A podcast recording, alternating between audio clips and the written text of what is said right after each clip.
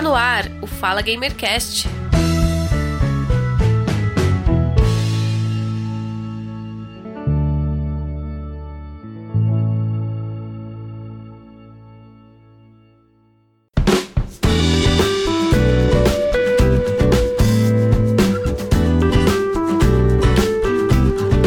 Olá, caríssimo ouvinte, eu sou Giovanni Rezende e este é o Fala Gamercast número 26. Então vamos dar início à nossa terceira entrevista da nossa série especial, conversando com super mulheres, seus projetos e grandes histórias para contar. Este episódio faz parte da campanha O Podcast é Delas 2019, uma campanha anual e coletiva, criada e organizada pela Domênica Mendes e pelo Rodrigo Basso, que ocorre durante o mês de março. Esta campanha é um movimento da podosfera brasileira para incentivar e promover a maior participação de mulheres em podcasts. Para encontrar mais podcasts participantes, procure pela hashtag O Podcast é Delas, o Podcast é Delas 2019 e nas mídias sociais siga o arroba O Podcast é Delas. O Fala Gamercast ele vai ao ar quinzenalmente. Você pode assinar e seguir gratuitamente em múltiplas plataformas. Siga o Fala Gamercast em nossas redes sociais, no Facebook, Instagram e Twitter. Você pode assinar e ouvir o Fala Gamercast no Google Podcast, iTunes Podcast, Spotify, Megafono ou no seu agregador de podcast preferido. Assim você acompanha automaticamente o lançamento de cada episódio. Então, nesse episódio, vamos conversar sobre fotografia, mas não é qualquer tipo de fotografia, é a fotografia cosplay. A fotografia é uma arte. A inovação da fotografia, sem dúvidas, revolucionou a forma de olhar e representar o mundo. Antes dela, para capturar uma imagem, era necessário fazer um desenho ou uma pintura. Com a invenção da fotografia, cada instante pode ser registrado e guardado. Então eu convidei a Marcela Santos para participar desse episódio especial. Ela faz parte da bancada do Fala Gamercast, ela faz cosplay, é fotógrafa e especializada em fotografia de cosplay. Então ela é a pessoa mais bem qualificada e especializada sobre este assunto para conversar conosco. Marcela, seja muito bem-vinda ao Fala Gamercast. E quem é você por trás das lentes? Nossa, sempre a pior parte é, é, é falar sobre si, né? Meu nome é Marcela, né? Eu tenho 29 anos. Fotografar mesmo desde os 21, quando eu peguei uma cadeira de fotografia na faculdade. Eu sou formada em design, técnica, eu sou técnica em eletrotécnica e bartender, assim, tipo, fotografia meio que surgiu ali. Além do mais, eu, tipo, meu principal hobby é videogame junto com cosplay. Então eu meio que juntei tudo na minha profissão, sabe? Eu fotografo algo que eu vivo e que eu tenho essa vivência, que eu também sou cosplayer há 15 anos, mais ou menos. 15? É, faz 15 anos que eu sou cosplayer e eu jogo videogame desde muito cedo. Muito precocemente eu fui introduzida aos jogos. E é isso, basicamente, um pouquinho. Essa é a Marcela por trás das lentes. Muito difícil se definir, mas vai uns pequenos tópicos do que, do que eu sou.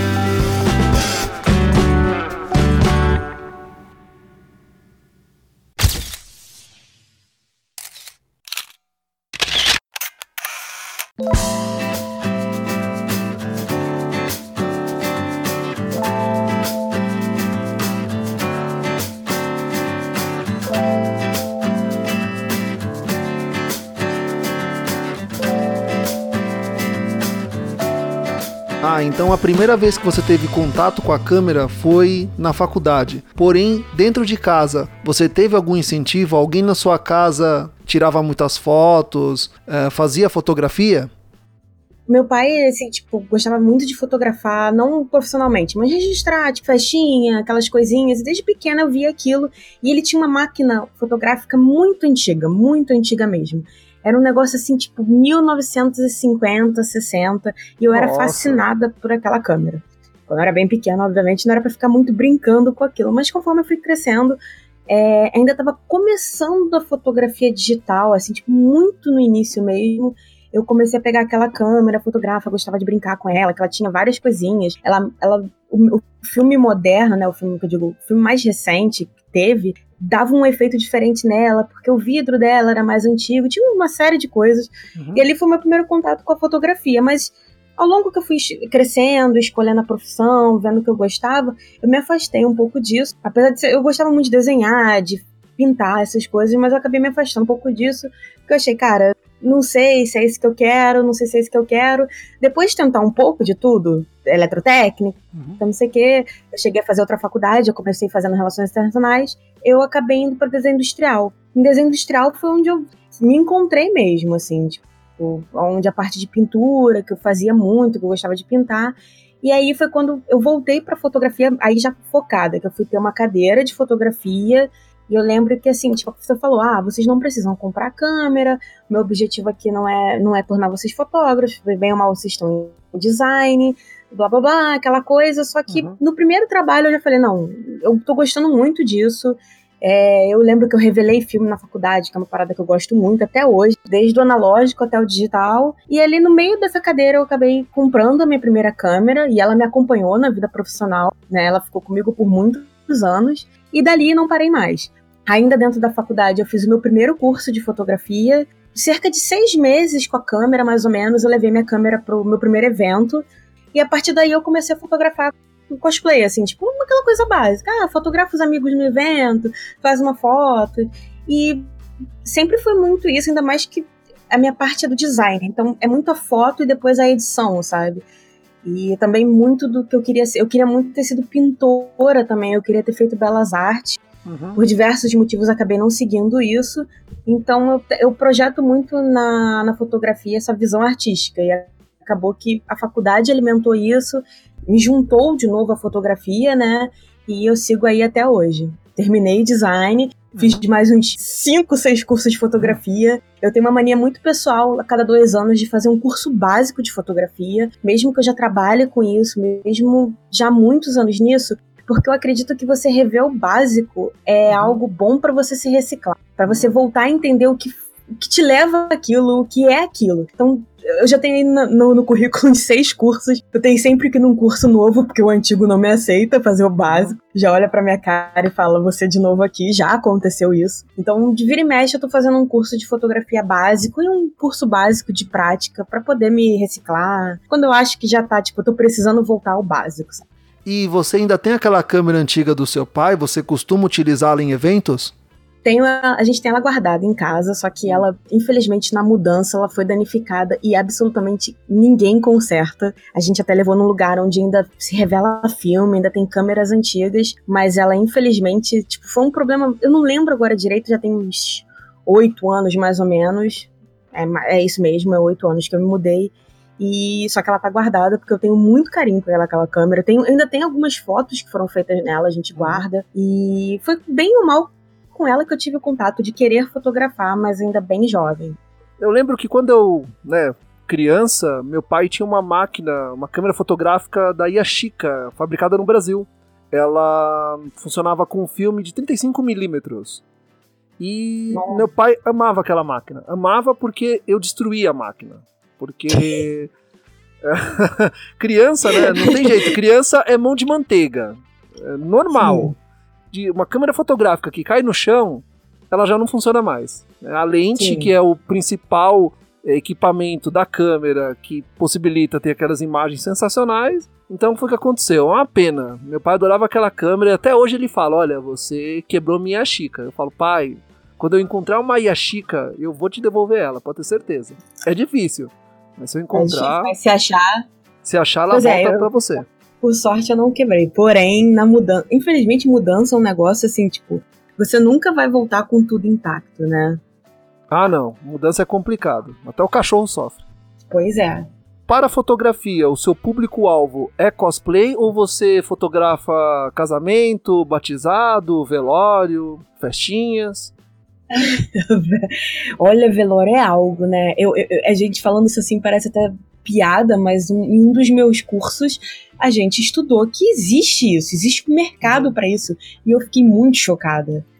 Eu falo, eu não vou. Eu, eu não contava que eu fotografava cosplay no meu curso, nos meus cursos, né? Uhum. Um pouco de, tipo, não era por vergonha. Eu falo pra galera, não é vergonha. É que às vezes era muito difícil explicar. Hoje em dia, aqui em pleno 2019, as pessoas já têm mais conhecimento do que é cosplay. A Comic Con já tem uma visibilidade gigantesca para pessoas que não são do meio, né? Então, assim, mais naquela época, e aí eu descobri, eu falei, cara, a partir daquele dia eu nunca mais deixei de falar que era cosplay, quando eu descobri que tinha fotografia de velório. Isso eu fiquei muito assustada. Isso é um, um traumazinho básico. Mas assim, atualmente, eu só fotografo cosplay. Até meados do ano passado, a gente até, eu e meu namorado, né, que a gente fotografa cosplay, né, nossa empresa, é, a gente fotografava festa, a gente chegou a fotografar um smash the cake, né, que é aquela coisa de bota um bolo na frente da criança e a criança se diverte. É maravilhoso, é muito gostoso de se fotografar. Fotografamos família, a gente chegou a fotografar debutante de pré-15 anos, festa de uma senhora de 80 anos de idade, que é outro tipo de festa. Festa de criança, que a gente tem que ficar correndo atrás das crianças a festa inteira. E é, é a gente até, até mais ou menos abril do ano passado, a gente, de abril em diante, nossa agenda inteira foi só fotografia cosplay. Mas assim, se aparecer oportunidade, a gente faz outras coisas. Estamos aí no mercado para qualquer coisa. Até porque eu já tenho um, um pré-casamento marcado. Ah. Um pouco mais à frente, mas é uma pessoa que viu o nosso trabalho, gostou, e eu até assim, tipo, mas é, você viu a foto de cosplay? Falou, não, mas é, é, é algo aí que eu quero pro meu pré-casamento. Eu, tá bom, estamos aí. Já até fechou data, mas é um pouco mais à frente. Por enquanto, só fotografia cosplay mesmo. Para os eventos que você fotografa, é sempre a mesma câmera ou são câmeras diferentes para momentos diferentes?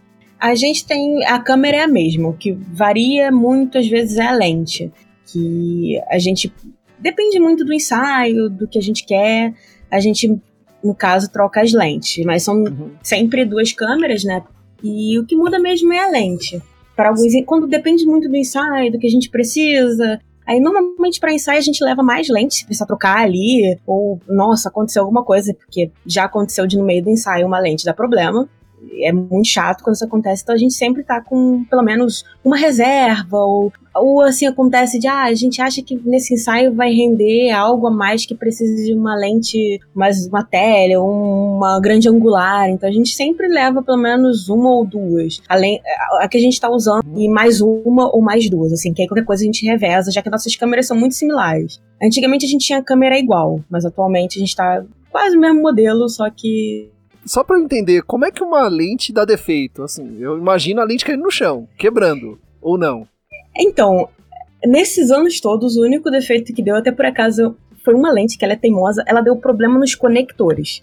Hum, é, tá. Aquele contatinho lá dela, né? Ela deu um problema e a gente até achou, nossa, deve ser, sei lá, talvez sujeira, ou sei lá, que a gente já fez muito ensaio na praia, a gente toma todo o cuidado, a gente limpa o equipamento, a gente é muito cauteloso com o equipamento, mas a gente pensou, sei lá, aconteceu alguma coisa, uma areia entrou, conseguiu entrar, e não é isso, é assim, pode acontecer, a assistência técnica oficial explicou pra gente tem modelos de lente que pode simplesmente dar problema, é, pode acontecer de entrar poeira, às vezes assim, tipo, mesmo você tomando cuidado, às vezes pode entrar uma poeirinha, ter um ponto de sujeira, e nessa acaba dando problema. Mas eu acho que o problema mais básico ou é quebra, ou é problema nos conectores, já que é um aparelho eletrônico, né? Hum, certo, aquele clique, né? Que você gira ali na frente da câmera e tem é, aquele clique. É, ele tem ah. que.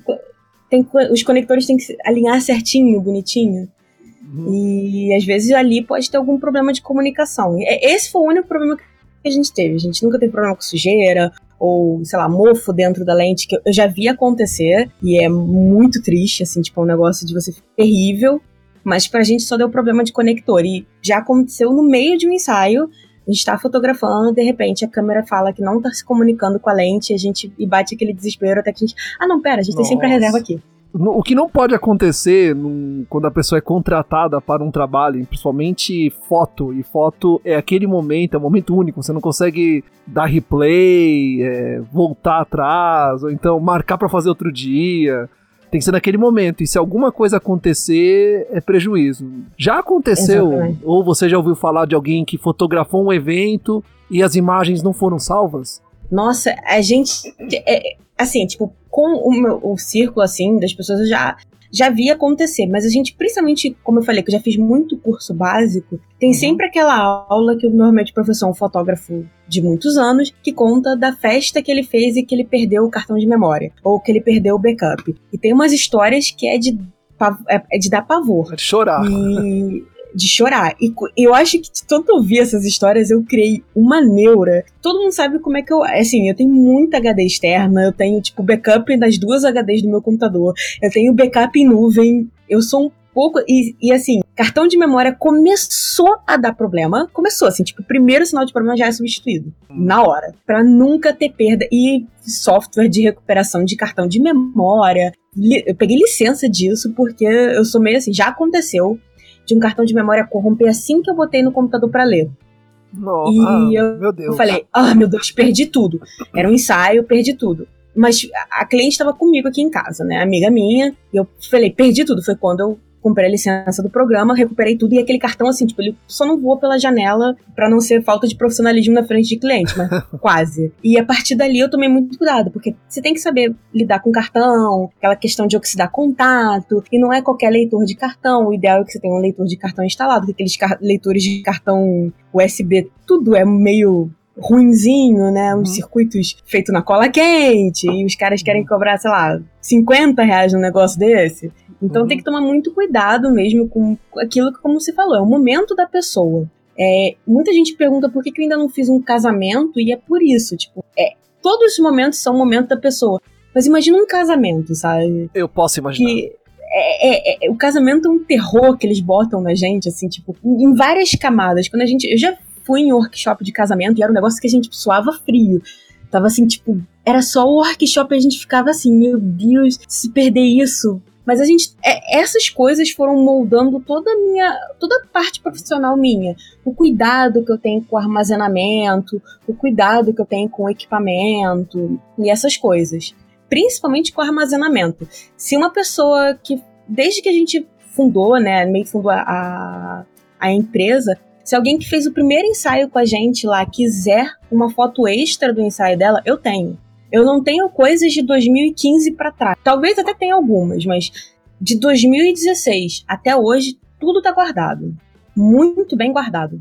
Pelo menos assim, tipo, as coisas mais antigas eu não tenho cinco backups. Dois eu tenho.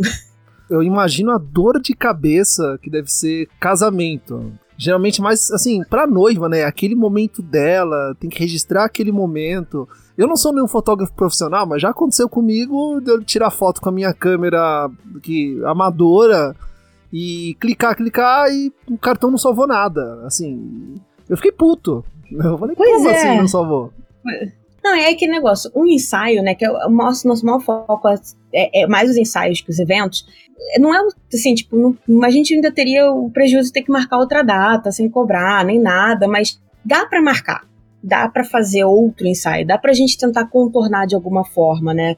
A gente tenta sempre, nunca aconteceu com a gente, mas sei lá, se um dia precisar, a gente conversa com a pessoa, explica e vai. A gente vai lá outro dia, sem custo nenhum, vamos refazer. Mas o casamento você simplesmente não tem como fazer isso. Uma festa não tem como fazer isso. Eu lembro que assim, essas festas que a gente fez, eu tive um cuidado imenso, assim, tipo, as fotos foram entregues, assim, de uma forma super protegidas, foram enviadas por mais de um método de transferência, para garantir que a pessoa te recebesse e ela ficasse em algum lugar. Eu uhum. uso o Google Drive e ainda mandei por WeTransfer, sabe? Para garantir, assim, que, tipo, essa, essa foto vai estar tá salva e você tipo, não vai ter problema. Por causa dessa coisa de festa, sabe? Se perder, não tem como marcar outra.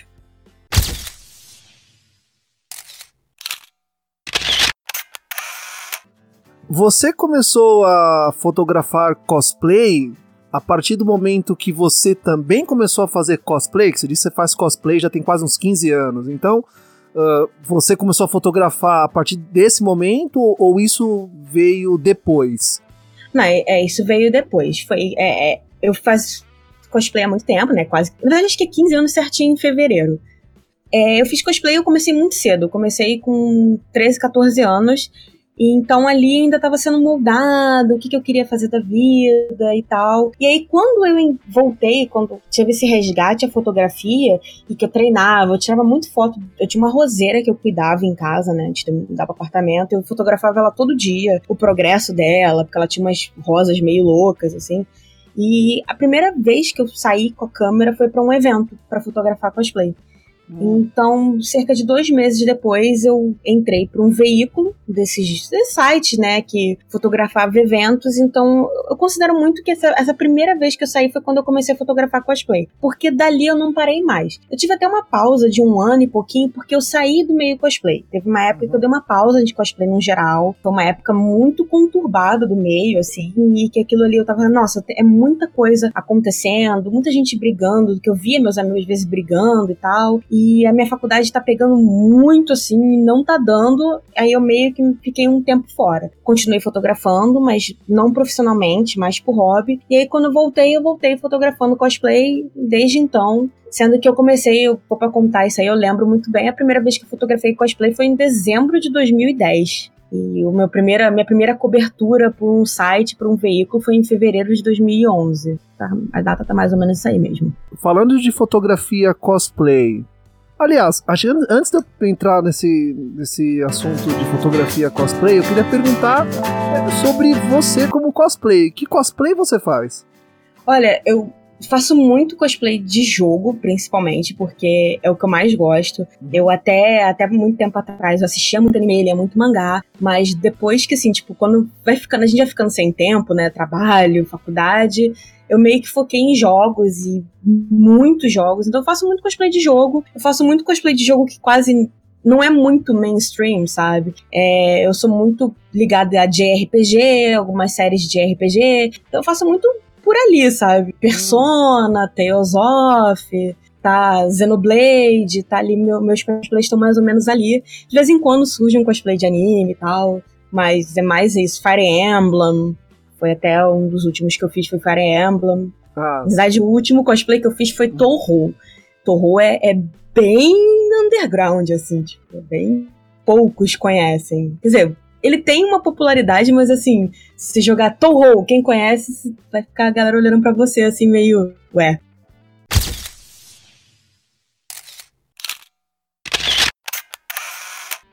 Na fotografia cosplay, quantas pessoas são necessárias para fazer uma sessão de fotos de um cosplay? Olha, no, no, falando assim de forma bem rasa, assim, basicamente para acontecer um ensaio, falando no geral, né? Você precisa do, do cosplayer e do fotógrafo, né? É, normalmente o fotógrafo, a gente tenta estudar muito direção para a gente ser o diretor também, sabe? Do ensaio, de poder dirigir, ainda mais que às vezes tem cosplayer que já sabe posar bem para foto, que posar e posar para foto são coisas às vezes muito diferentes, né? Tem, uhum. tipo, eles às vezes trazem uma referência do desenho que é completamente anatomicamente impossível. Então a gente tem que ter aquela jogada de trazer para a realidade, de posar a pessoa, de olhar a pose se a pose fica bem naquela pessoa. Às vezes, tipo, a pose muito curva assim, a pessoa é pequena, às vezes não dá muito certo, né? Então a gente, tipo, basicamente se precisa de um fotógrafo, às vezes com conhecimento de iluminação e direção, e o cosplayer. A minha equipe trabalha normalmente, assim, tipo, 90% das vezes é eu e meu namorado fotografando, ou eu auxiliando ele, ele fotografando e vice-versa. E a gente sempre, a gente tem um, um, grupo de staffs que ajudam a gente, justamente em coisas assim, tipo, segurar um flash, segurar um rebatedor, é, jogar uma peruca para fazer aquelas fotos cinemáticas, assim, tipo, jogar uma capa, ou até mesmo ajudar o cosplayer a se locomover, porque às vezes a gente tá com aquele equipamento e tal, a gente tem uma pessoa meio que pra, pra ajudar o cosplayer também. Assim, tipo, a minha equipe varia, então, assim, às vezes de uma a, a seis pessoas. Nossa. Quanto, quanto maior e mais necessidade do ensaio, se é no ensaio a produção, porque tem muito de pós-produção é, em alguns dos nossos ensaios, alguns ensaios são no próprio ensaio que a gente produz tudo. É, os ensaios que necessitam tenha essa produção lá, é, há uma equipe maior mesmo. Assim, tipo, já teve casos da gente levar três, quatro pessoas, uhum. além de nós dois fotografando. Fora Mas é- aquela é... quantidade de tripés e flashes ah. e rebatedores. E às vezes isso para uma locação externa. Uhum. Não é para um estúdio. No estúdio é, é, é, mais controlado. Uma locação externa, às vezes precisa disso. Que já aconteceu da gente ir para um ensaio e tá ventando horrores e que não segura rebatedor e alguém tem que ficar segurando o tripé, senão voa flash, voa tudo. Então, assim, tipo, assim, num geral, eu acredito que cosplayer e fotógrafo, mas a minha equipe funciona com mais gente, sabe? O número de pessoas e a complexidade, acredito que ela não varia do tipo de cosplay, né? Tem o cosplay que ela é mais simples e tem aquele cosplay mais avançado. Isso não é indiferente, é sempre a mesma coisa. É, é indiferente. Às vezes um uhum. cosplay simples pede uma produção gigante e vice-versa, sabe? Às vezes o cosplay é extremamente elaborado, a produção do ensaio é, ali no local é mais simples, mas a pós-produção é gigantesca, sabe? Uhum. São fotos que levam horas editando, pensando. Normalmente a gente já vai na cabeça o que vai ser feito na pós. Que uhum. alguma coisa aconteça, a gente já vai pensando do que ali vai sair para pós-produção. Mas realmente é indiferente. A gente gosta muito de fotografar qualquer tipo de cosplay. Se a pessoa chegar com a gente com cosplay super simples, a gente adora. Se alguém chegar com cosplay ultra complexo, a gente adora. A gente gosta de, tipo, fotografar cosplay. A gente se sente bem com essa galera e a gente se sente bem fazendo, essa, tipo, meio que tornando o sonho dessa galera, sabe? De, de, da pessoa ver, nossa, esse aqui é o meu cosplay nessa foto, sabe? Isso é uma parada que faz o nosso dia imensamente. Então a gente não, não tem muito disso. A gente, a, pessoa, a gente pergunta pra pessoa, ah, qual cosplay que você vai usar? E aí dali a gente vai conversando para ver mais ou menos o que vai sair. Do ensaio, né, no caso. Geralmente, é, quem escolhe o local é o cosplay, são os fotógrafos. Isso é combinado antes ou no momento da fotografia? Isso com a gente é combinado antes. Normalmente a gente conversa sempre com o cosplayer, tenta descobrir qual o, cosplay que a pessoa vai usar para tentar achar um local que combine ou, ou algum local que a gente consiga fazer combinar, porque no atual momento, principalmente aqui no Rio de Janeiro, a gente tem uma dificuldade imensa com alguns lugares. Alguns lugares que até ano passado você podia fotografar livremente, agora barraram ou cheio de limitações. Hum. Então a gente tem que fazer um jogo de cintura, uma, uma coisa assim, tipo. Então é conversado. A gente pergunta ao cosplayer se ele vier com uma coisa muito assim, tipo, nada a ver, ou uma coisa assim que às vezes tipo, a pessoa quer muito, mas a gente acha que, por exemplo, dar um exemplo bobo, mas um cosplay medieval e quer fazer no meio urbano. A gente conversa, a gente dá sugestões, a gente pergunta, você quer uma sugestão? Ou a gente acha, a gente sempre conversa, sempre um consenso. A gente, no final do, assim, do dia, a palavra final é do cliente. E a gente tenta, se for num lugar muito absurdo, com a gente nunca aconteceu, a gente tenta fazer com que ali vai valer a pena para a pessoa para que ela tenha um ensaio como ela queria. Uhum. Mas, no geral, a gente tenta chegar num consenso do melhor lugar. Tem muita gente que pergunta hoje em dia pra gente que lugar a gente acha. E a gente sempre pensa assim, cara, um lugar que seja ok de fotografar, que não apresente riscos. Pros... A gente primeiro uhum. pensa nos cosplayers, depois a gente pensa no equipamento. tipo, cosplayer chama muita atenção, principalmente meio em lugares públicos, né? Então a gente pensa muito na segurança do cosplayer e tal, e aí depois a gente pensa, não, tá, aí também não vai ser perigoso pra gente. Se o lugar for meio estranho, a gente já, já convoca a equipe inteira. E essas coisas, mas assim, é sempre um consenso, sempre uma conversa. Que pode acontecer de, tipo, é, é difícil a gente bater o martelo e falar, não, vai ser lugar tal, e não, porque no final do dia é o cliente que tem que, que fala, não, concordo, discordo, eu quero lugar. A não ser se ele fale assim, não, a escolha de vocês, eu confio 200% em vocês, e aí a escolha e o martelo fica com a gente. E como é que são as viagens nesse caso? Tem cosplays que precisam de um local específico. Às vezes tem um ambiente legal que ele representa bem esse personagem no, em Salvador. Ou então tem que viajar pro Acre. Já aconteceu isso com você, de você ter que viajar para locais para fotografar aquele cosplay naquele momento específico? Já, já aconteceu. Eu, se fosse assim, alguns meses atrás, eu falava, não, a gente já viajou para um local e a gente fez as fotos ali nos locais que os cosplayers conheciam, né? Mas no final do ano passado, final de, assim, outubro para novembro, é, nós fotografamos um grupo de Dragon Age que hum. foi específica. A gente foi para São Paulo especificamente para fotografar eles, porque a gente fotografou numa taverna em Campinas.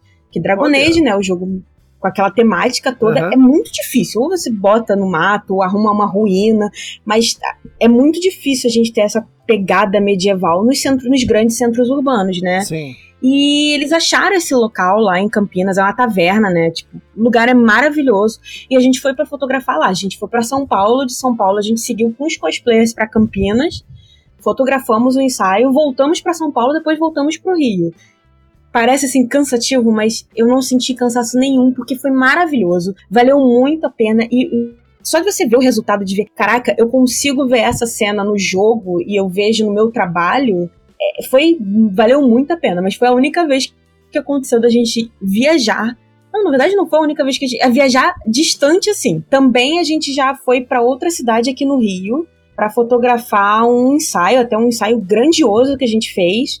É, de Sakura no, no palácio que tem em Petrópolis, que é a cidade imperial aqui do Rio. Uhum, Também sim, a gente só conheço. foi para lá para fazer esse ensaio.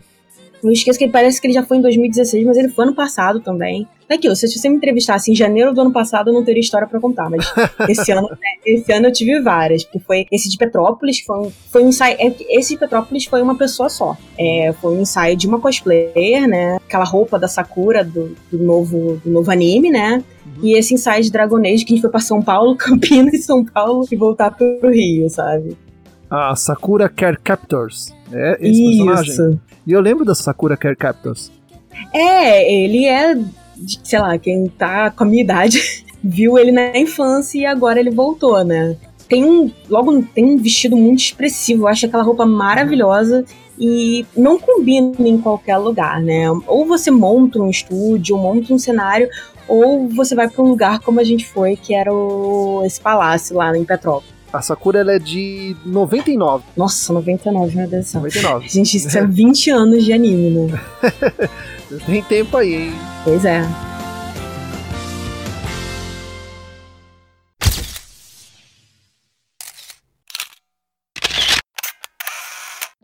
Entre os trabalhos que você já fez, né? Você comentou que viaja, que tem que se deslocar, tem que ir para locais específicos. Qual foi o trabalho que você teve mais dificuldades, onde teve ali uma situação engraçada, que marcou você na sua profissão de fotógrafa de cosplay? Olha, tem, tem histórias, né? Tem histórias engraçadas, tem histórias tristes, né? Hum, vixe. Deixa eu pensar, nossa. É, a gente já viveu muita. Eu acho que a gente ter topado a saída para Campinas já foi uma loucura, porque a gente foi no último final de semana de outubro, no final de semana do segundo turno. A gente foi e voltou, ainda voltou. No final de semana anterior a esse, a gente foi pro Anime Extreme no Sul, um evento. Então, e no final, anteri no final de semana anterior, a gente tinha feito um evento no Rio. Evento significa uma grande quantidade de fotos, uma grande quantidade de fotos. É evento, é uma cobertura de evento. Então a gente, a gente ficou, foi uma loucura a saída para Campinas, a gente foi, valeu muito a pena. E eu tô pensando aqui outras histórias, gente. Isso aqui é, é muita história. Ah, alguma, alguma que marcou você. Acho que entre muitas aí, uma deve ter marcado você. Nossa, com certeza, mas vou pausar para pensar porque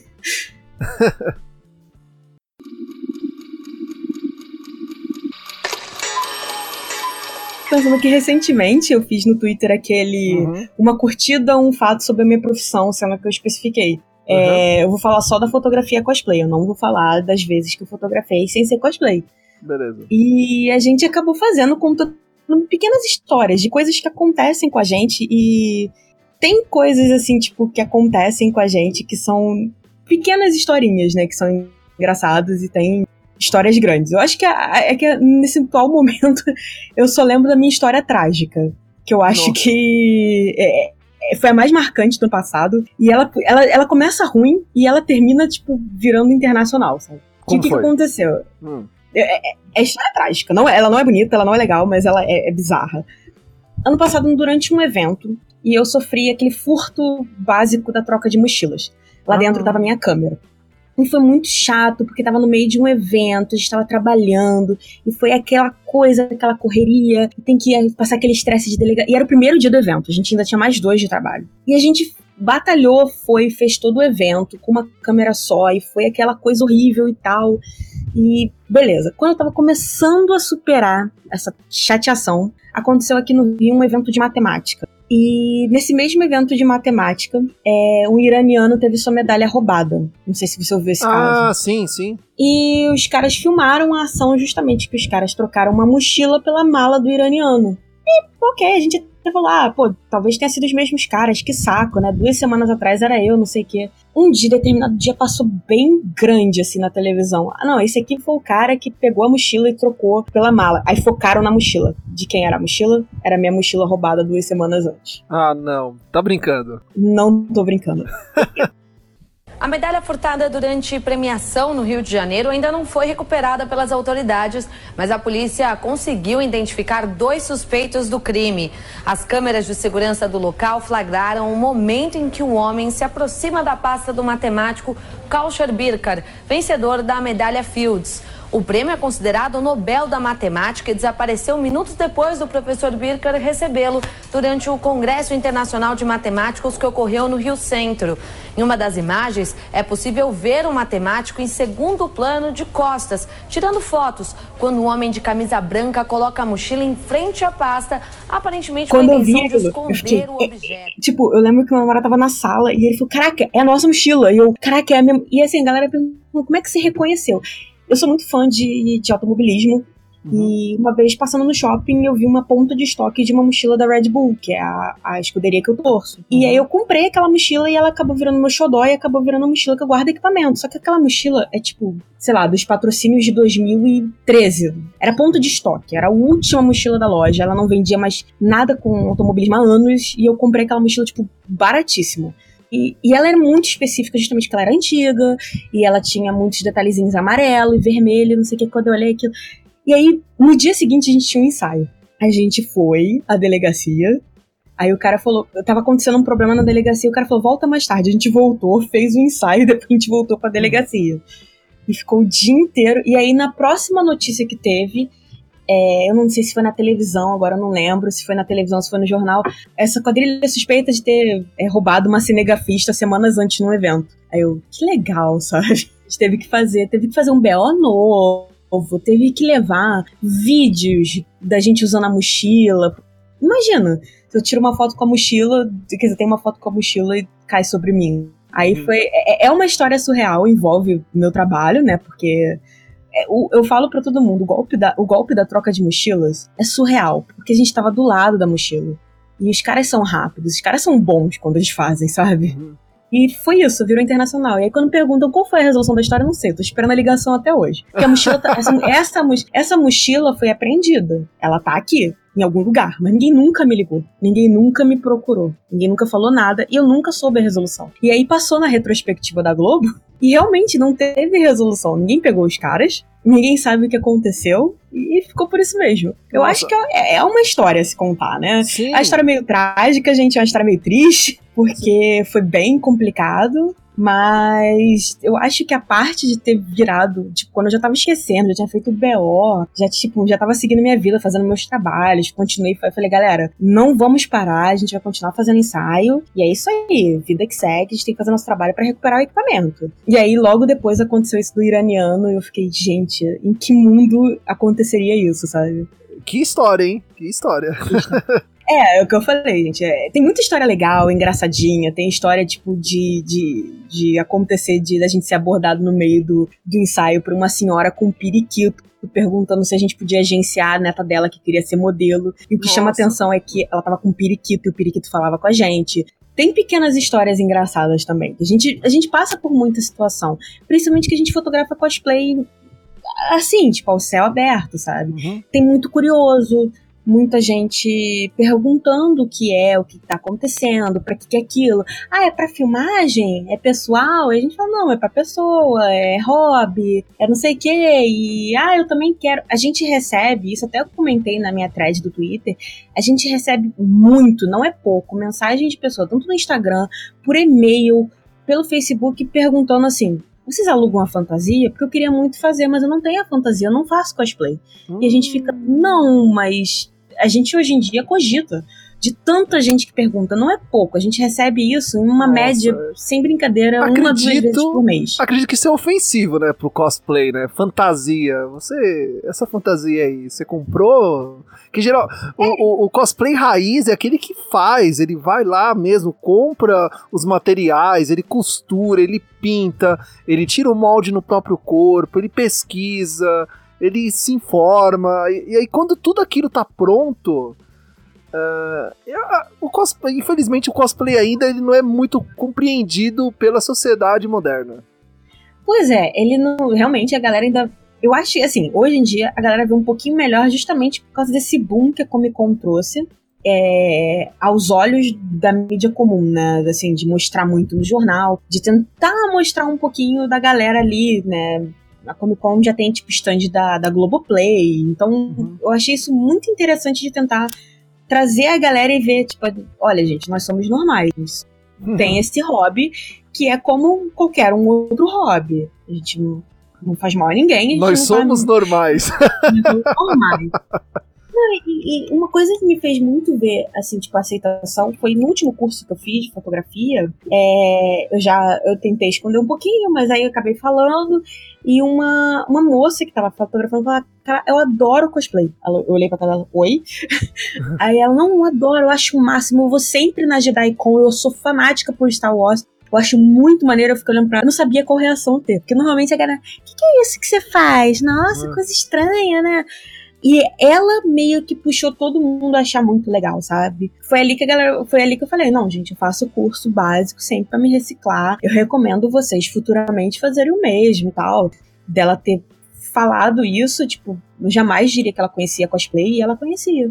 Então eu acho que recentemente, bota muito recente nisso, a galera começa a entender o que que é, mas ainda assim, tipo, no geral, é. O que, que é isso? Que, que treca é esse, sabe?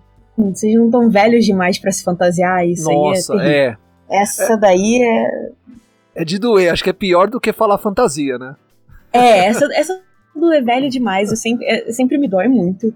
Eu acho, é, é o que eu falo, tento explicar e tento educar as pessoas. É um hobby que é bom para todo mundo, sabe? É legal você poder entrar naquele universo, aquela imersão, sabe?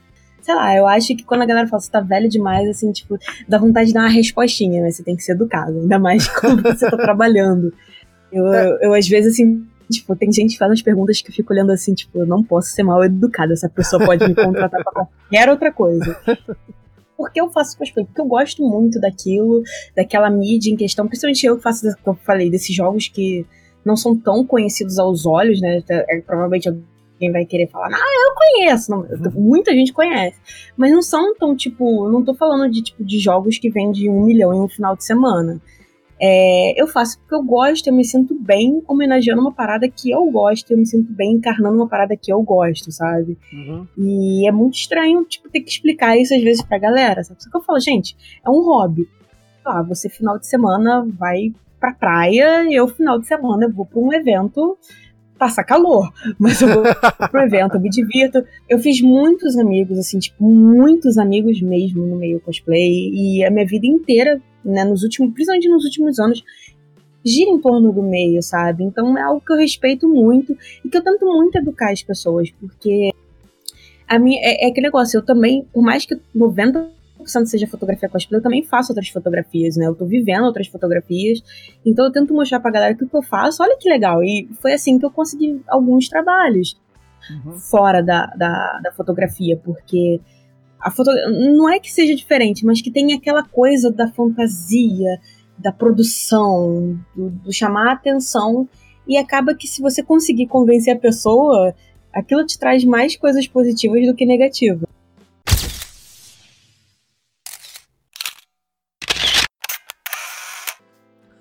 O que você considera mais importante para ser um bom fotógrafo? Olha, essa é uma pergunta muito difícil e muito eu acho que são duas coisas. O domínio da luz, né? Porque fotografia é luz. Uhum. E o olhar. Eu acho que quando até, até muita gente fala, tem gente que tem um olhar natural, dom, talento, o que for. O olhar é uma parada que ou você tem ou você treina. Eu acho que é possível qualquer pessoa fotografar bem, sabe? E aquela coisa, a sensibilidade do olhar, de principalmente quem faz retrato, né, que é o nosso caso mesmo sendo cosplay, tem que saber transmitir bem aquela mensagem só com aquela imagem, sabe? Eu acho que é isso que é o mais importante para ser um bom fotógrafo. Mas a luz, assim, tipo, igualmente, sabe? Você tem que saber com o que você tá trabalhando, porque a luz é tudo fotógrafo. Ah, muitas vezes, para acredito para fotografia cosplay, ele quer pegar ali uma boa luz, então você tem que ir mais no período da tarde, pegar ali o ângulo do sol, pegar uma boa sombra ali, um bom reflexo, é mais ou menos assim, né?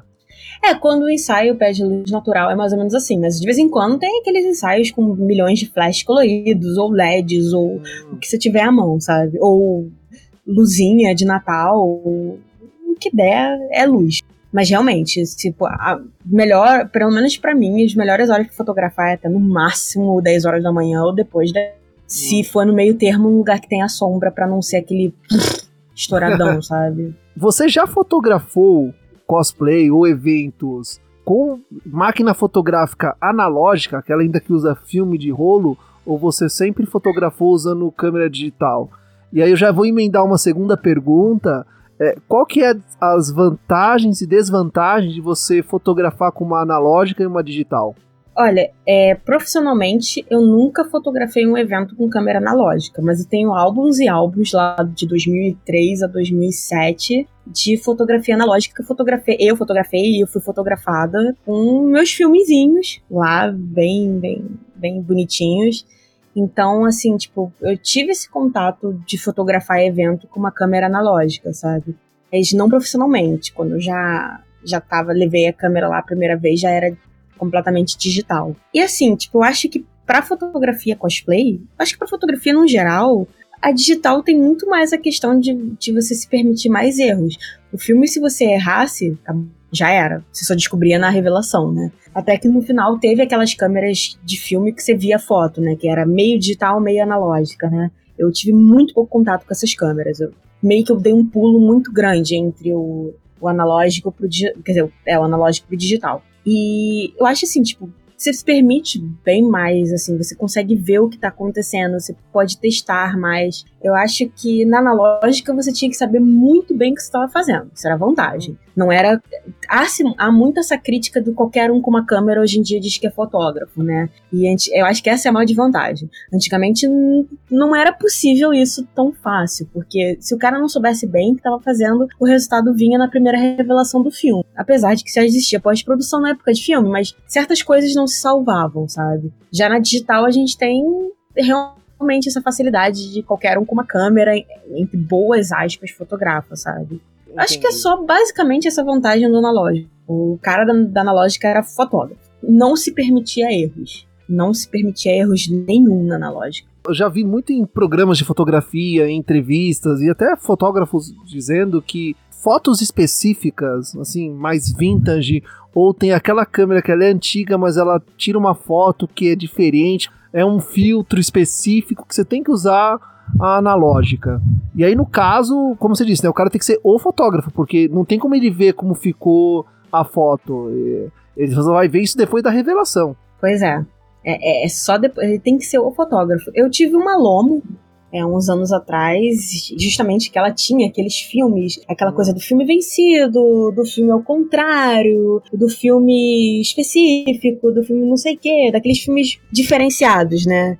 que basicamente é o que a galera chama de filtro de Instagram, antigamente chamava filme. É, ah, e sim. realmente, se você não soubesse o que você está fazendo, ainda mais que a Loma era uma câmera de plástico, completamente de plástico, se não soubesse o que estava fazendo, era um filme no lixo. E há uns 6, 7 anos atrás, filme era luxo, filme ficou muito caro porque você não acha em qualquer lugar, você não revela em qualquer lugar. Então, se você fizesse, é, era um prejuízo ainda maior, sabe? Por isso que eu acho que eu nunca cheguei a, eu nunca cheguei a fazer nada profissionalmente com filme. Uhum. Até porque eu não, onde eu moro não tem como revelar. E eu Realmente eu confio mais em mim do que em qualquer lugar para revelar. Você chega nos lugares agora para atender, ninguém sabe o que é um filme. Se você fosse com um filme de médio formato, a galera nem sabe o que é um filme de médio formato. Só conhece aqueles 35 básicos. É, é, é aquele negócio tem que saber o que tá fazendo e de preferência você mesmo tem que revelar. Então, são camadas de profissionalismo para trabalhar com, com analógico.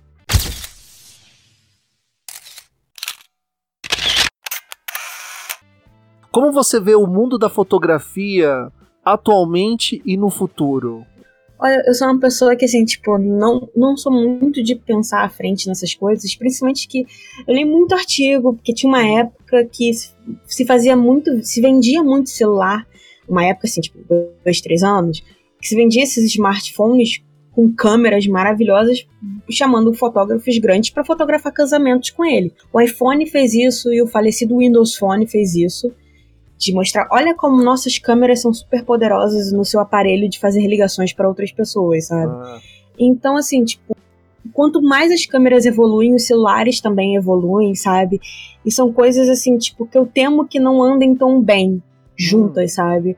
Eu penso muito naquela coisa de a gente estar tá fotografando uma festa e a gente tem que lidar com a galera fotografando com celular, sabe? Eu não acho que a profissão de fotógrafo vai morrer, é muito diferente, é outra coisa. Já li artigos sobre essa correlação, né? E eu não sei se eu concordo muito de tipo, ah, os celulares vão matar, não, porque as câmeras evoluem, é outra coisa.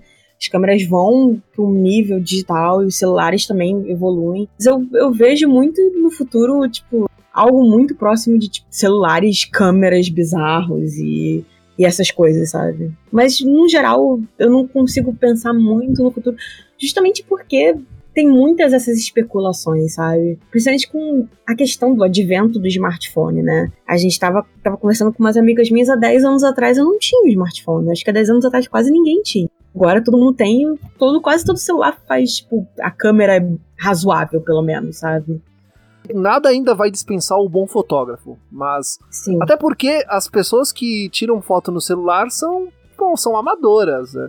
Muitas É. vezes conseguem tirar boas fotos, assim, fotos até bem legais. Eu mesmo já consegui tirar boas fotos das minhas viagens. Mas nada dispensa o fotógrafo, porque o fotógrafo ele tem uma outra visão da fotografia. Mas o, o, É, sa- o salto É a questão é muito do olho grande. treinado, Uhum, do, do, do saber o que tá fazendo. Porque não é só. É que a galera que eu falei de, tipo, basicamente é fácil você pegar uma câmera às vezes, mas não é só apertar um botão, sabe? Na verdade, tipo, ah, mas no fim do dia é só apertar um botão. Não, não é. A gente tem que entender o que a gente tá fazendo, a luz, a- os nossos assuntos, o que a gente tá tentando comunicar com aquela foto, sabe? Não é só apertar um botão. E no celular acaba sendo só apertar aquele botão, passa os filtros e, Uhum. e é isso, sabe? É, a fotografia também é uma arte. E Sim. não é a, a câmera de celular ou a pessoa amadora que vai conseguir tirar, registrar aquele momento com o mesmo olhar que um fotógrafo teria. É totalmente diferente. Sim, sim.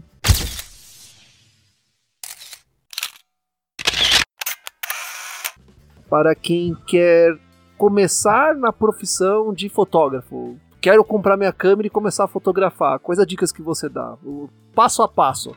Olha, eu recomendo que leia muito. Tem muitos livros bons de introdução à fotografia. Não pense que é tipo por ser uma, um, algo muito visual, mas você não tem que ler. É muito conhecimento que se envolve na fotografia, sabe? É, leia muito, veja muitos fotógrafos, vá a muita exposição de fotografia. Esses caras não têm as suas fotos expostas à toa. A gente tem muito que aprender com eles. Às vezes uma foto que o que, que tem nisso?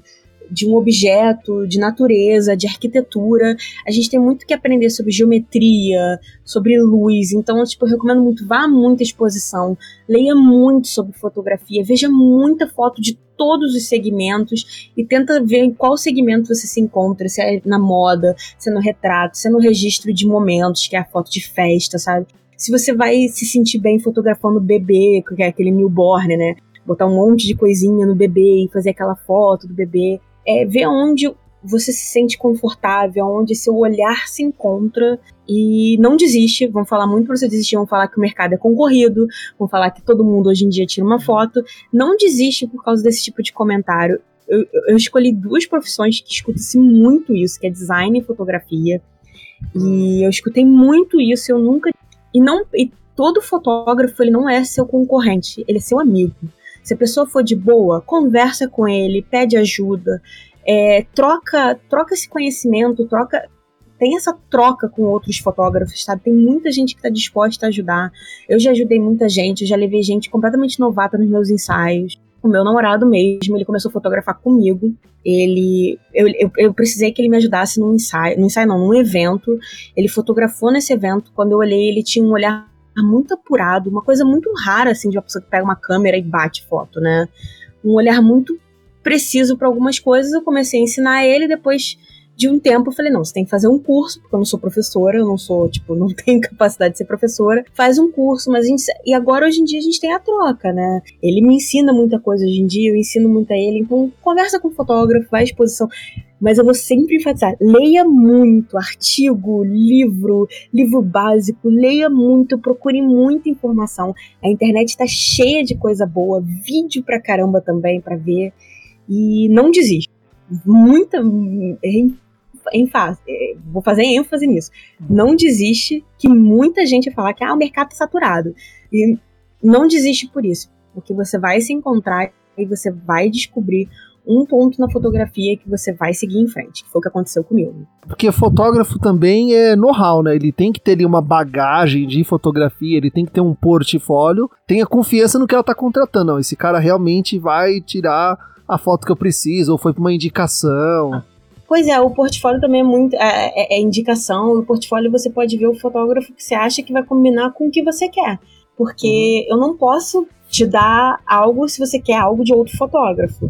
É, a gente tem os nossos próprios estilos, as nossas próprias assinaturas, o nosso próprio jeito de fazer a fotografia. Porque apesar de ter, tipo, a receita do básico, no final do dia, quando você tem o conhecimento técnico, você faz como você quiser.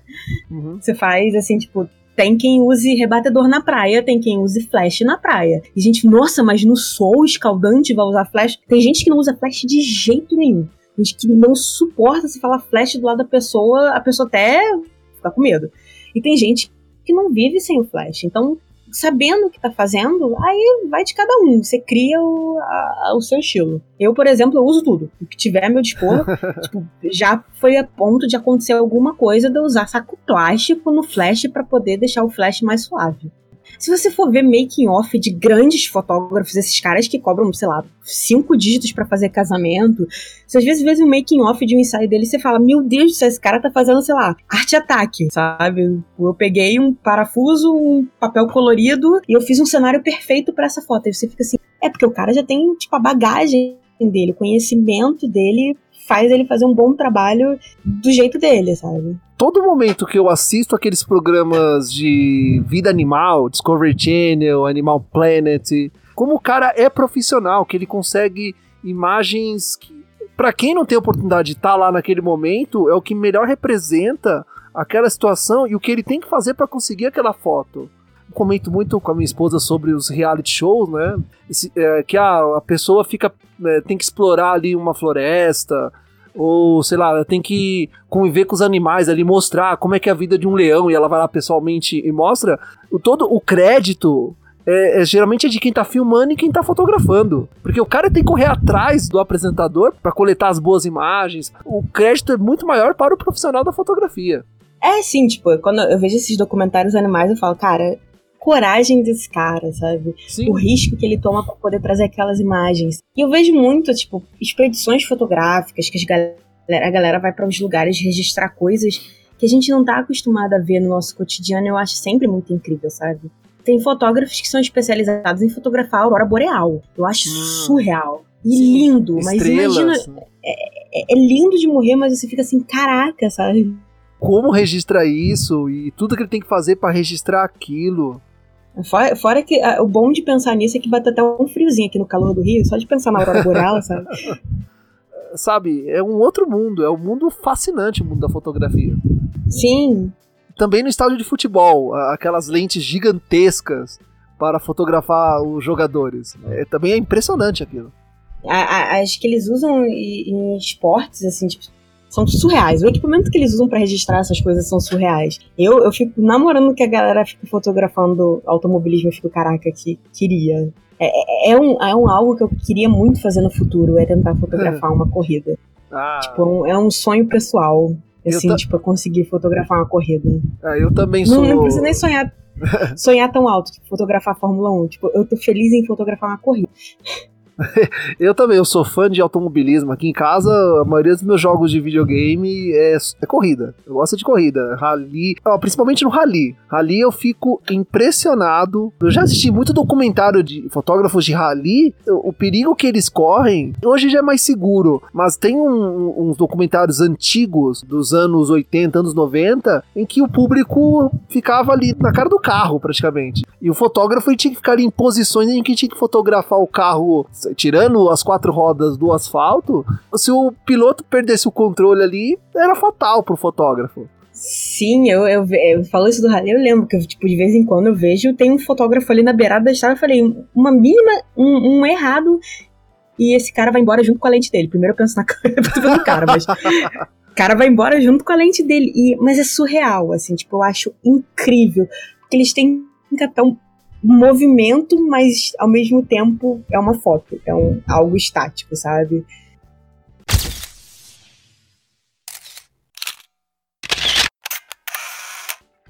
Na sua agenda, você encontra tempo para jogar videogame? Olha, na, em épocas de evento, não, mas atualmente eu tenho reservado um pouquinho do meu tempo livre para jogar bastante videogame. Assim, meu backlog de jogo eu já desisti de falar que um dia eu vou zerar tudo aquilo. Isso é uma mentira que eu parei de contar para mim mesmo uns dois anos já.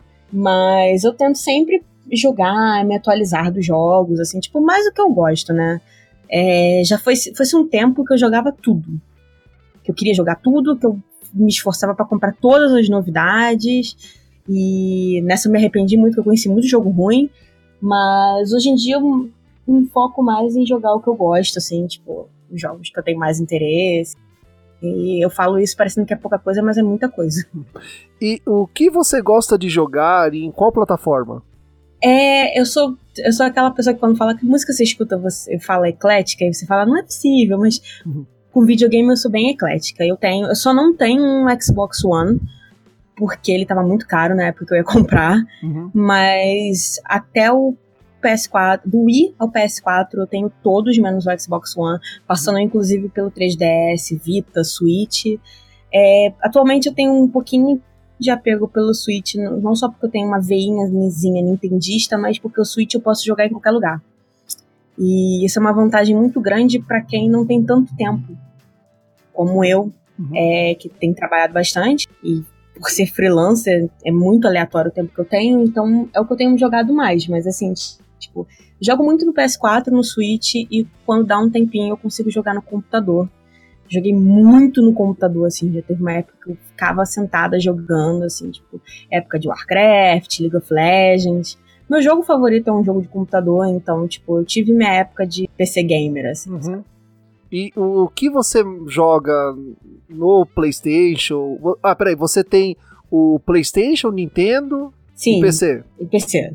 Se for e... botar a geração atual, né? Ah, certo. E o que você joga nas plataformas de console e o que você tá jogando no PC? Ah, no PC a última coisa que eu joguei foi, sei lá, foi Overwatch. Eu não sou muito fã de jogos em primeira pessoa, eu também tenho pouquinho de problema, me dá muita dor de cabeça, mas eu tenho, joguei bastante o Overwatch e foi o último jogo que eu joguei. É, no Switch, eu tô intercalando entre vários jogos, o Smash, que lançou mês passado, é, o Zelda, que eu só fui pegar, tipo, muito recentemente, e no PlayStation 4 joga-se muita coisa. Eu, eu gostaria muito também de gostar muito de jogo de corrida, mas eu sou horrível.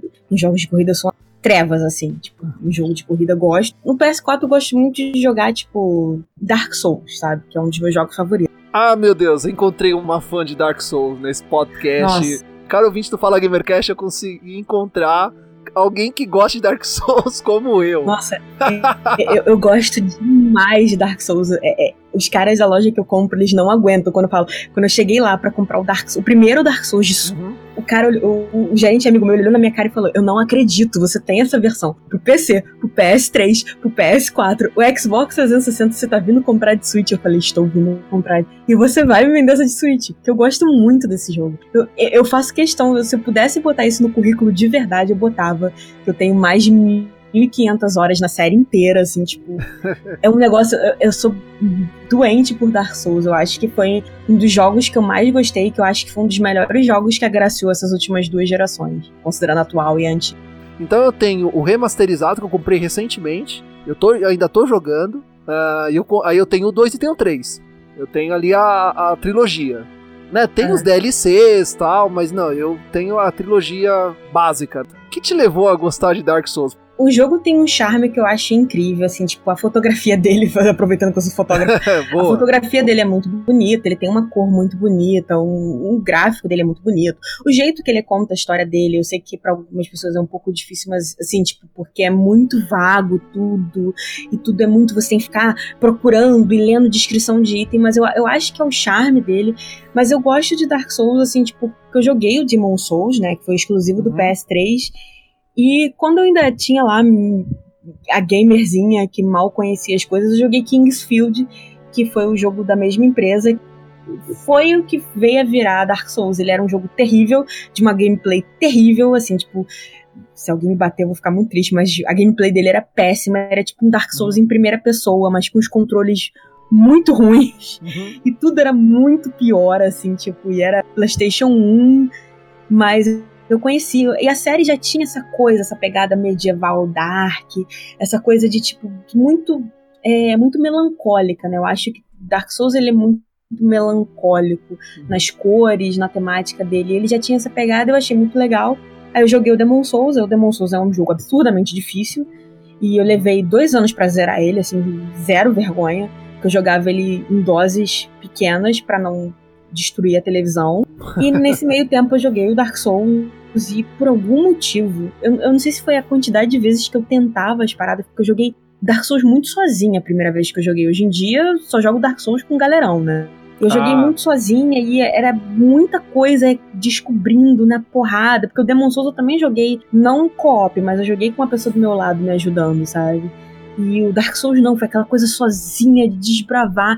E aí quando eu zerei, eu falei, não, agora eu quero jogar de novo sabendo de tudo. E aí quando eu vi, eu já tava na sétima, oitava vez jogando. E aí eu ajudava as pessoas, e aí eu pegava. Tanto que eu platinei o primeiro Dark Souls no PS3, mas não foi na minha conta. A conta de um amigo meu. De tantas vezes que eu joguei esse jogo, eu cheguei a platinar para outras pessoas, mas quando fui jogar, ah, eu falei, ah, chega, eu já joguei demais esse jogo. E aí daqui a pouco eu tava jogando de novo, e eu jogava PVP, eu jogava co-op, e aí, sei lá, alguma coisa nele me prendeu e virou uma piada recorrente, que é o fato que eu tenho muita. Algum, alguns jogos eu gosto muito, muito mesmo, e eu faço questão de ter mais de uma versão dele, porque é a minha forma de dizer, eu gosto muito desse jogo, eu espero que essa empresa continue fazendo jogos, não necessariamente esse jogo. Mas é a minha forma de dizer, eu, eu apoio esse jogo muito. E Dark Souls é um dos que eu perdi controle. E eu só não tenho ele pro Xbox One porque eu não tenho Xbox One.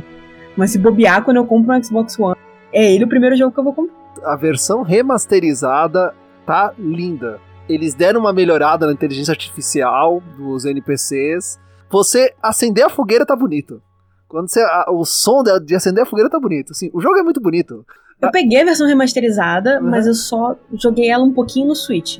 E no Switch, principalmente na versão de mão, né? Uhum. É, ela tá bonita, sabe? Mas obviamente se eu fosse jogar no PS4 no Xbox One é outra coisa o mapa do primeiro Dark Souls tá todo na minha cabeça.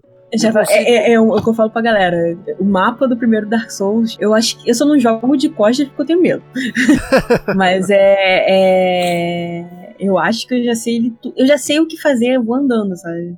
Primeira vez que eu joguei, eu passei muito nervoso. Eu já queria revoltado, queria desistir, é, sabe? Chorava ali, ficava revoltado, que eu não conseguia passar do Capre Demon ali, aquele primeiro que você tem que pegar a chave para ir pros esgotos. Eu não conseguia passar, e aquilo me revoltava, e eu ficava chateado com aquilo, eu falava, não, não. E quando eu conseguia, aquilo era uma felicidade. Hoje não, hoje eu não passo por isso mais não. Hoje, pra, hoje eu encaro o videogame como diversão. Então, geralmente eu jogo Dark Souls à noite e nos finais de semana, que é quando tem gente jogando. Que aí pode ser sumona ali um colega seu e você joga junto com a pessoa, facilita, te ajuda, tal. Tem pessoas que Sim. invadem teu mundo também, te ajudam ali a, a se defender. Hoje eu não passo mais nervoso não de forma alguma. Eu, eu, eu, acho que todo mundo tem que passar pelo Capra Demon pra, pra jogar depois de Master Key, porque o Capra Demon, eu acho que é um trauma, eu acho que é, é, é passível de se contar numa terapia, porque o maior inimigo, eu falo pra todo mundo, o maior inimigo do Dark Souls não é nenhum inimigo do jogo, é a câmera do Capra Demon. Eu, eu, eu, eu, destruí meu. A primeira vez que eu joguei o Dark Souls 1 foi no Xbox 360. E o meu controle de Xbox 360 ele tem uma marca, que foi um arranhão que eu fiz nele de tanto nervoso que eu fiz jogando Dark Souls. e foi unicamente no Capra Demon. Pra vocês terem uma noção de uma pessoa conseguir arranhar um controle de, de, de Xbox é porque o negócio foi intenso. E hoje, jogando, não é difícil passar por aquele boss. É só você não. ter um jeito e saber como ele se movimenta. Porque é onde o pessoal que tá começando a jogar tem mais dificuldade. E Sim, é realmente.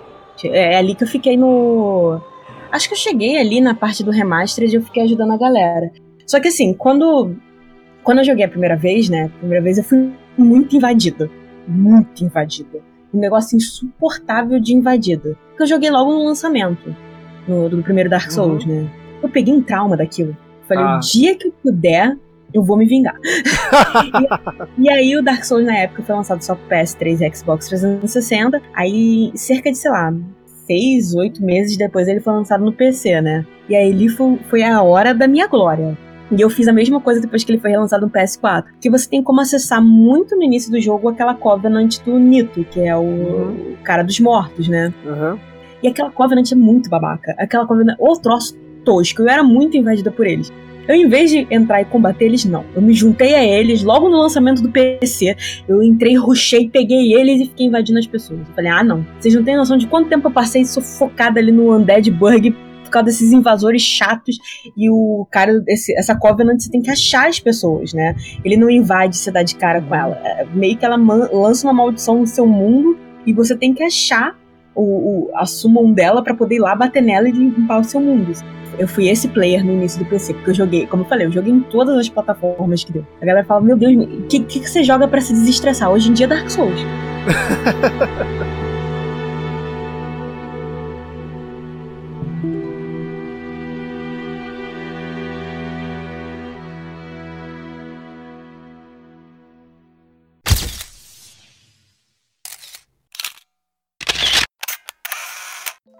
queria perguntar para você como é que foi o seu primeiro contato com videogame. Eu tenho duas histórias que eu não consigo mais hoje em dia lembrar qual que veio primeiro. Mas quando eu comprei um, quando meu pai comprou um computador lá para casa, é, ele veio com aquele Prince of Persia Classic. Hum. Como eu amava aquele jogo. Eu, eu perdi a conta de quantas vezes eu terminei aquilo. Criança, aquele jogo é muito difícil. Aquele Prince of Persia clássicozão, ah, 2D sim. e 60 minutos para terminar o jogo, sabe? E eu lembro que, assim, tipo, tinha um técnico que ia lá pra poder fazer a manutenção do computador e, e ele via que eu gostava de jogar e ele instalou Diablo pra mim. Ah, eu era muito novinha. E eu joguei Diablo e eu amava aquele jogo e, sei lá, gente, não me acha estranha, mas não, não tem nenhum desvio de caráter por ter jogado Diablo com, sei lá, 5, 6 anos de idade, mas. E esse foi com a parte do PC, mas em contraponto, eu fui introduzida pelo meu meio irmão muito cedo porque ele tinha um Super Nintendo quando ele meio que largou o Super Nintendo de lado e tal, porque ele já era mais crescidinho, e quem ficou jogando era eu. Também novinha, lá, 5, 6 anos. E eu jogava muito, muito aquele jogo, muito aquele videogame. E o Super Nintendo foi meio que formou meu caráter de console. Por isso que eu tenho um pouco da veia nintendista, sabe? Porque eu joguei muito aqueles jogos da Nintendo por muitos e muitos anos. Eventualmente eu fui pro Nintendo 64, ele foi pro, pro PlayStation 1, e eu também jogava PlayStation 1, mas eu jogava muito mais o meu, Nintendo 64, uhum. GameCube, Wii, Wii U e Switch. Mas, obviamente, depois que eu fiquei mais crescidinha, que eu tinha, eu que trabalhava, eu também consegui comprar os outros consoles, sabe? Aí eu meio que virei multiconsolista, mas o meu primeiro contato foi o Super Nintendo e o Prince of Persia de Diablo no PC. Certo, então você chegou a soprar fita de cartucho? Muito, nossa senhora, ainda mais quando era alugado. Você alugava as fitas. Alugava as fitas. Nossa, sempre. Eu tive muitos jogos no Nintendo 64, mas eu não tive alguns dos, eu joguei alguns jogos, mas alguns dos principais jogos eu não joguei. Tipo, eu cheguei, eu tive o Majora's Mask do Zelda, mas eu não tinha o Ocarina of Time. O Ocarina of Time eu alugava. E era Olha. aquele risco, né? Todo final de semana uma surpresa se meu save ainda tava lá, né? Então, sendo assim, vamos para a dica Fala Gamercast.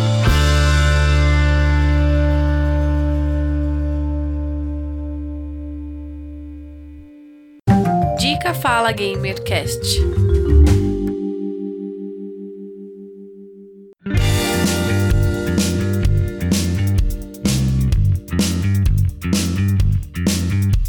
Marcela, qual é a sua dica da semana para o ouvinte Fala Gamercast? Olha, esse ano dois jogos maravilhosos, na minha opinião, saíram, que é o remake do Resident Evil 2, é mais um jogo formador de caráter, e quem gosta de um anime, uma coisa assim, saiu um jogo chamado Tales of Vesperia Remastered, Remastered Definitive Edition, que ele foi lançado há 10 anos, foi um JRPG na época que o Xbox 360 queria conquistar o público japonês. E esse jogo acabou só sendo no Xbox, a versão de PS3 saiu só no Japão.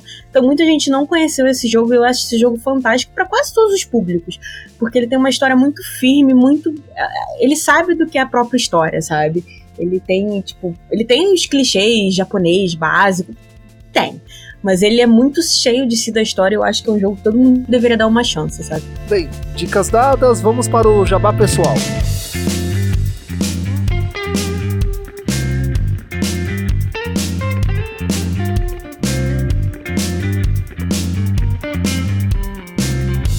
É, momento jabá pessoal, como eles contratam o seu trabalho, como chegar na Marcela, como contratar o serviço da Marcela, suas redes sociais e seus próximos eventos também. Bem, gente, vocês podem contratar meu trabalho como fotógrafa procurando por Santos Fotografia Cosplay, que é o meu trabalho com meu namorado.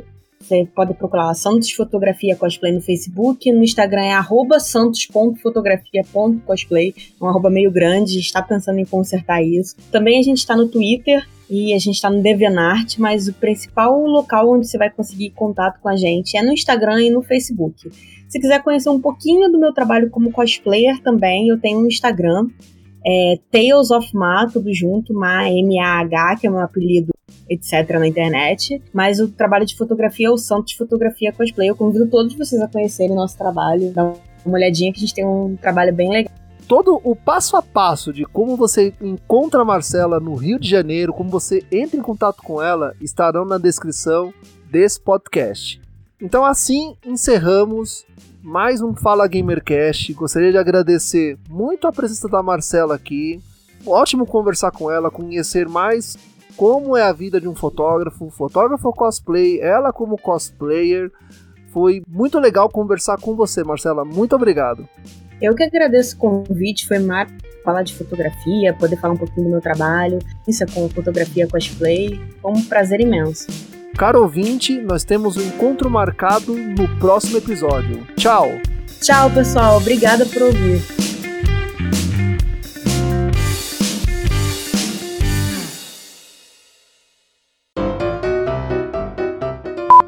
todo o conhecimento envolvido, toda a parada disso é surreal.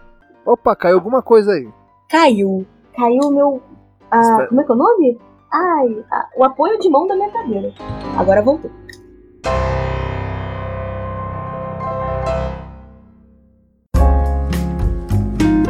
Este podcast foi editado por Coral Multimídia e Podcast.